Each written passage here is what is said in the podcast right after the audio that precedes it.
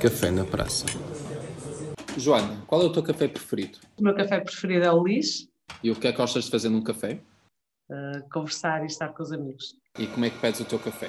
Se pudesse ser feito numa cafeteira tipo café da avó era o ideal, uh, não sendo, gosto do meu café o mais cheio possível, quase uma cevada, o mais diluído em água possível.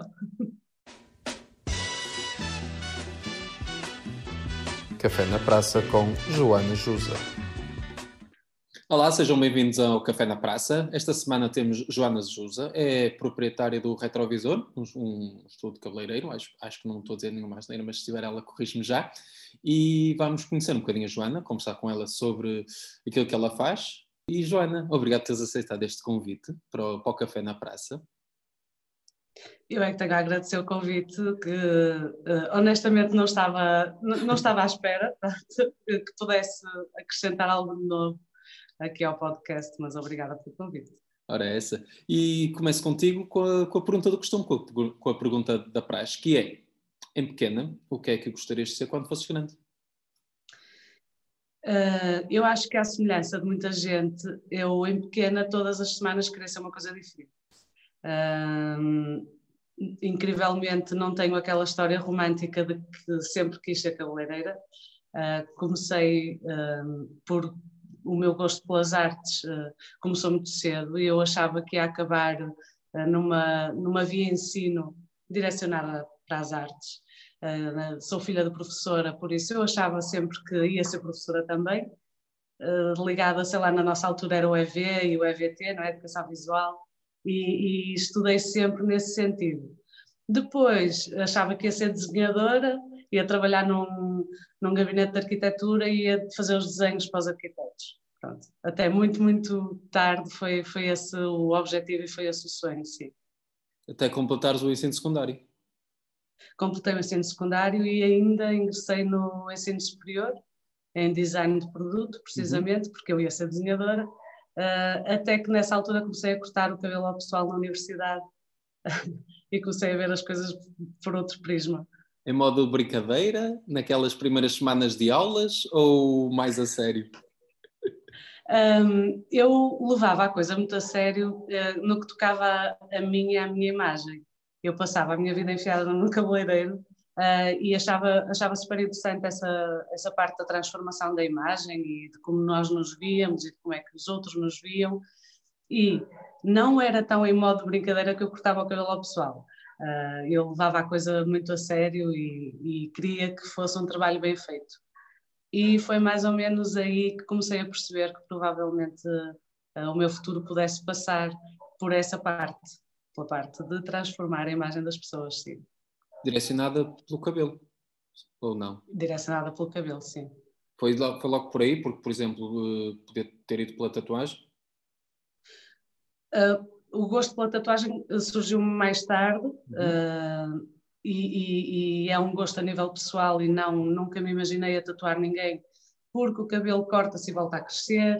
Se a cor não ficar bem, podemos retificar e a tatuagem é, é algo que não dá para mudar, não é? Então, supostamente não se muda tão facilmente, por isso nunca, nunca me imaginei como tatuadora sequer. Ok. E como é que, como é que chegamos até ao retrovisor, assim? Porque até o retrovisor ainda vai um tempo, não é?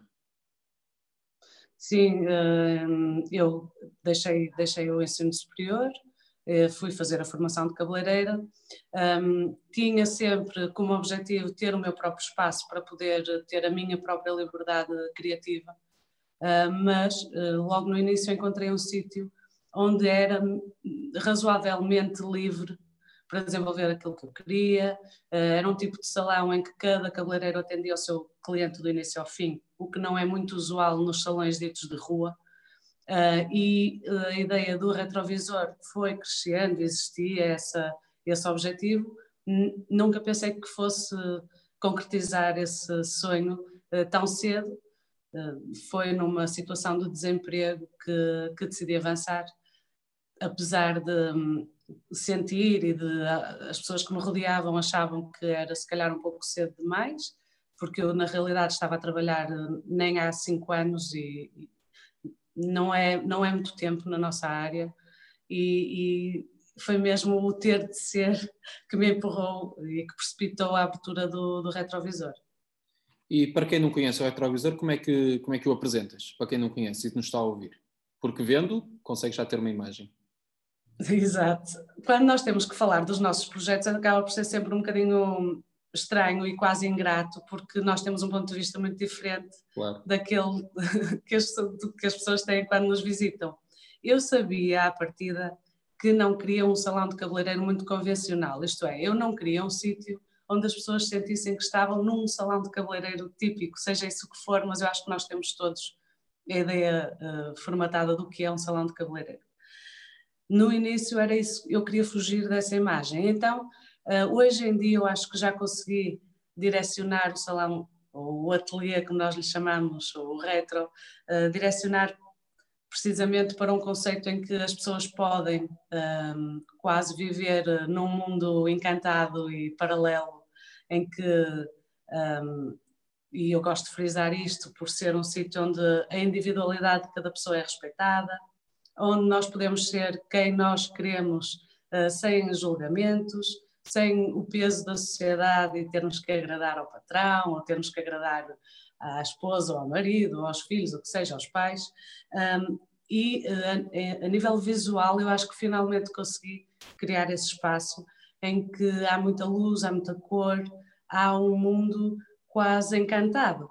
Não quer dizer que, que sou uma sonhadora que, que, sei lá, de utopias, mas de uma realidade em que é possível acontecer dentro daquele espaço. E era isso que eu queria, era que nós pudéssemos estar dentro de um espaço em que fôssemos transportados para, para um sítio encantado, para um mundo que não existe, uma realidade paralela, pronto. Basicamente era, duas, era por aí. Há duas coisas que, que para mim fazem todo o sentido, que é alto de cor. Tu pensas no, no nosso traje e, e vemos aquela cor toda e depois, eh, aliás, eh, não sei se foi este ano ou no ano passado, lançaste um vídeo em que associavas o traje à própria cor do cabelo, que acaba, acaba por ser uma imagem de marca de, das pessoas que, que vão ao retrovisor, não é?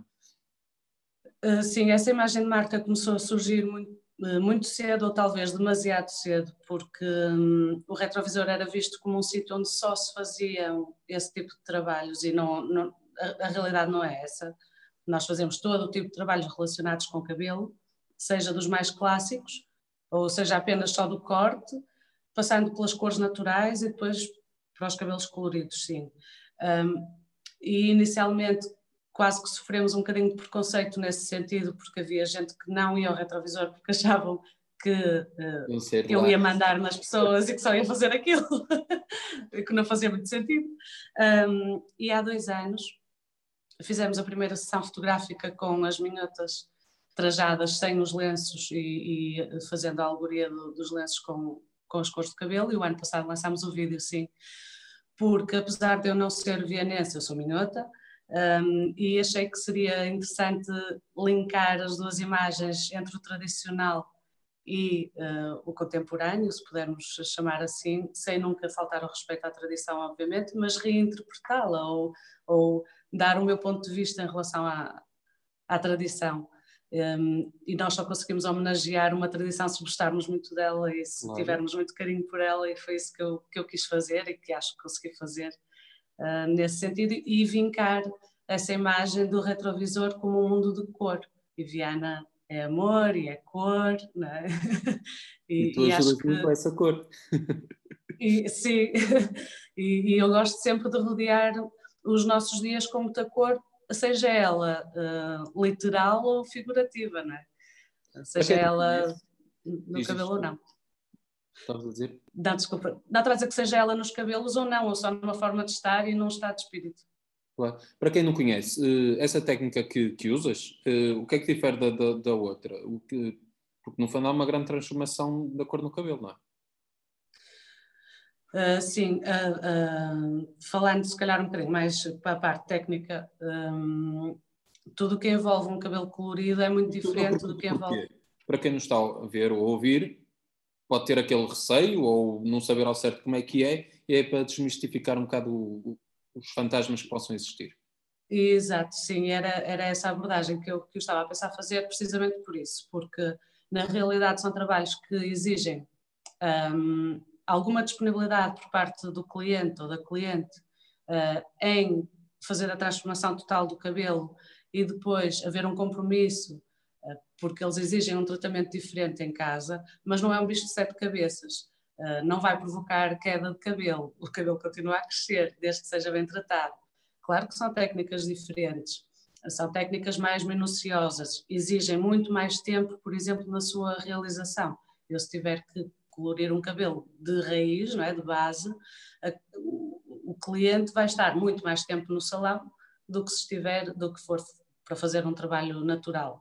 Mas não é definitivamente um bicho de sete cabeças, tanto é que nós temos alargado o, a quantidade de cabelos coloridos em Viana, um, porque não é tão inacessível como as pessoas pensam, ou não é um compromisso, uh, como estavas a falar das tatuagens, não é um compromisso vitalício, isto depois há, há formas de reverter. É, é, eu costumo dizer que é uma questão de começar. Eu às vezes atiro barro à parede a uma cliente que já está um bocado loira e, e vou, vou eh, eu digo sempre vou semeando a ideia, até ao dia em que a pessoa depois acaba por dar o salto para este lado dos cabelos coloridos e eu ainda não tive, até hoje ainda não tive ninguém que se tivesse arrependido desse salto por isso, não é, não é de forma nenhuma impossível, nem uma coisa extremamente difícil de ser conseguida. E é um processo que demora quanto tempo? Naturalmente depende do tamanho do cabelo, mas imagina, eu, quanto tempo é que teria de estar lá? Tu tinhas que estar lá a meio-dia, sei lá, 4 horas, 5 horas, okay. talvez. A cliente, a cliente que esteve mais tempo no. E alguém com o, teu, com o tamanho do teu cabelo já teria de estar 8? Uh, sim, a cliente que eu tive que esteve lá mais tempo, eu acho que esteve lá entre 8 ou 9 horas, sim. Se fizermos o processo todo numa só sessão, mas nós propomos sempre fazer o processo em duas ou três sessões eh, e é possível na mesma. Ok. E qual foi assim o pedido, a cor mais, a cor mais uh, estranha, se é que há? Não, é, não és a primeira pessoa a fazer-me essa pergunta, e eu nunca consegui encontrar a resposta porque uh, eu acho que não há combinações estranhas. Uh, há, uh, há, as combinações mais seguras, que são as cores únicas, não é? O cabelo todo de uma só cor. Uhum. Eu acho que os pedidos mais peculiares é quando me pedem uma combinação que passa ali, sei lá, as três, quatro cores, se ultrapassar, não é? Três, quatro cores na mesma cabeça, acaba por ser mais difícil e mais desafiante. Agora estranho, eu nunca consegui. nunca consegui. cabelo branco?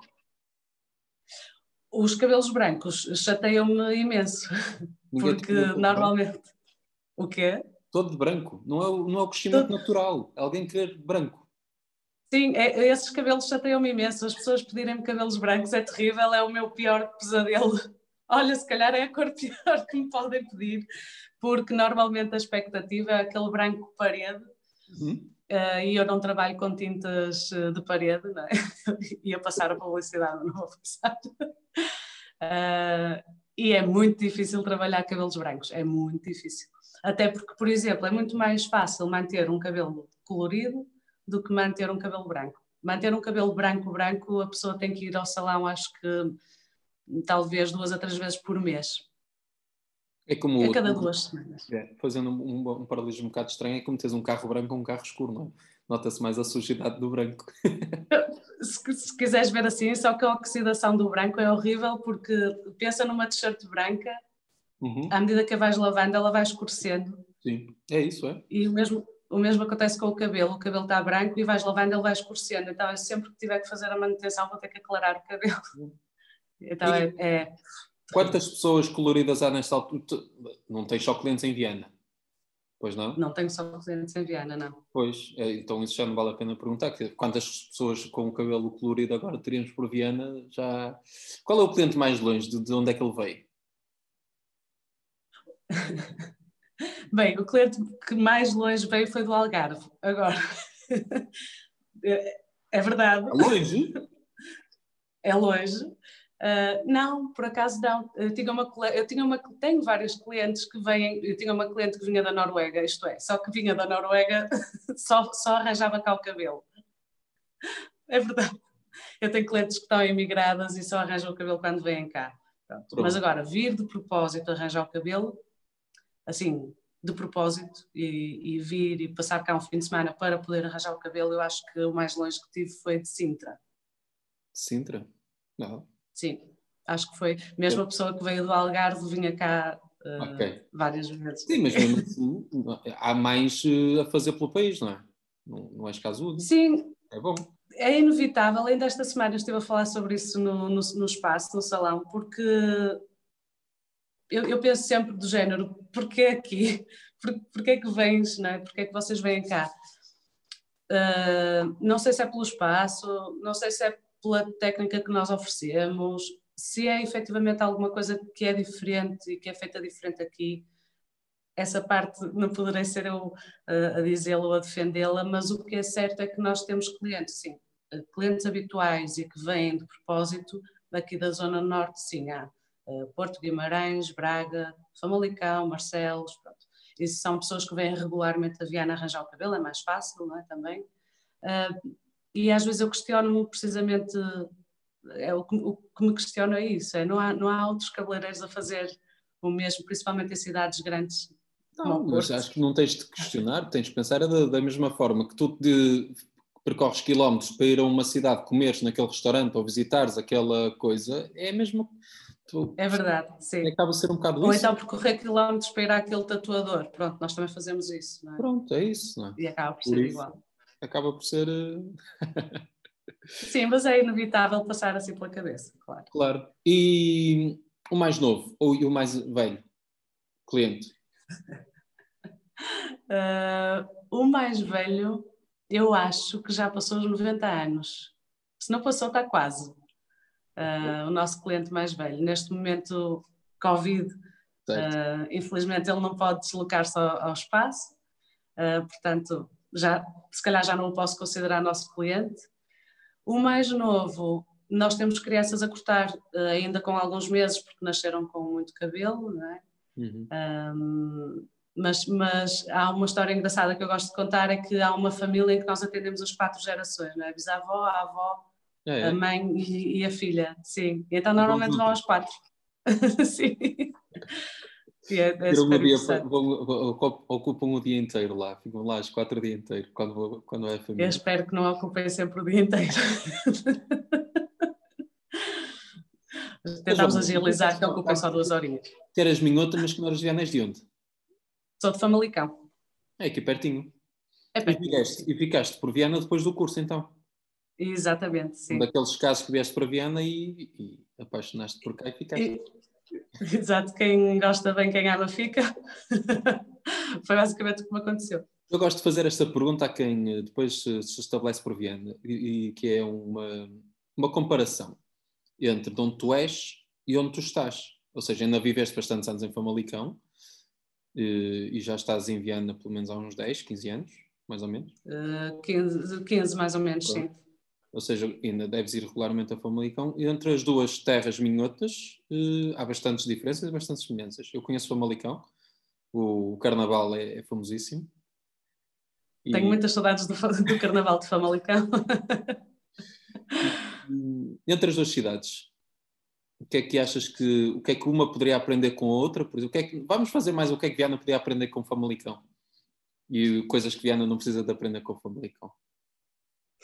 Uh, Famalicão, por incrível que pareça, tem um lado cultural uh, mais uh, abrangente, tem uma oferta cultural mais abrangente, não é? Uh, tenho pena nesse sentido. A Casa das Artes de Famalicão aposta bastante, é bastante dinâmica. Como é que se chamava aquele, fico... como é que chamava aquele o responsável pela Casa das Artes, pela, pela programação cultural? O, o, o, é isso, é Paulo qualquer coisa. Não foi para o Teatro Circo depois? Foi sim, exatamente. É mas isso. eu não me consigo lembrar do último nome dele. Mas é Paulo qualquer coisa, sim. sim. E essa parte chateia-me deixa-me com aquela invejazinha de, de vocês deviam, deviam, trazer para aqui, porque eu, eu gosto muito de Famalicão, foi a cidade onde eu cresci, tenho lá a minha família, as minhas raízes, e sempre que lá vou é inevitável sentir aquela espécie de, de pequena saudade, não é? E de todos os cantos em que aconteceu, não é? eu fiz lá, eu cresci lá, fiz o secundário, e então há montes de histórias em cada recanto daquela cidade, mas eu não voltava, uh, definitivamente, porque apesar de estar muito perto do Porto, e eu acho que isso também facilita ali na questão da parte cultural e as pessoas apostam muito nessa parte, mas depois é uma cidade pequena em todos os aspectos possíveis e imaginários.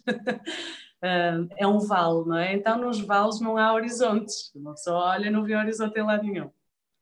Uh, e, e, foi isso que me fez vir para Viana, em que nós podemos alargar horizontes.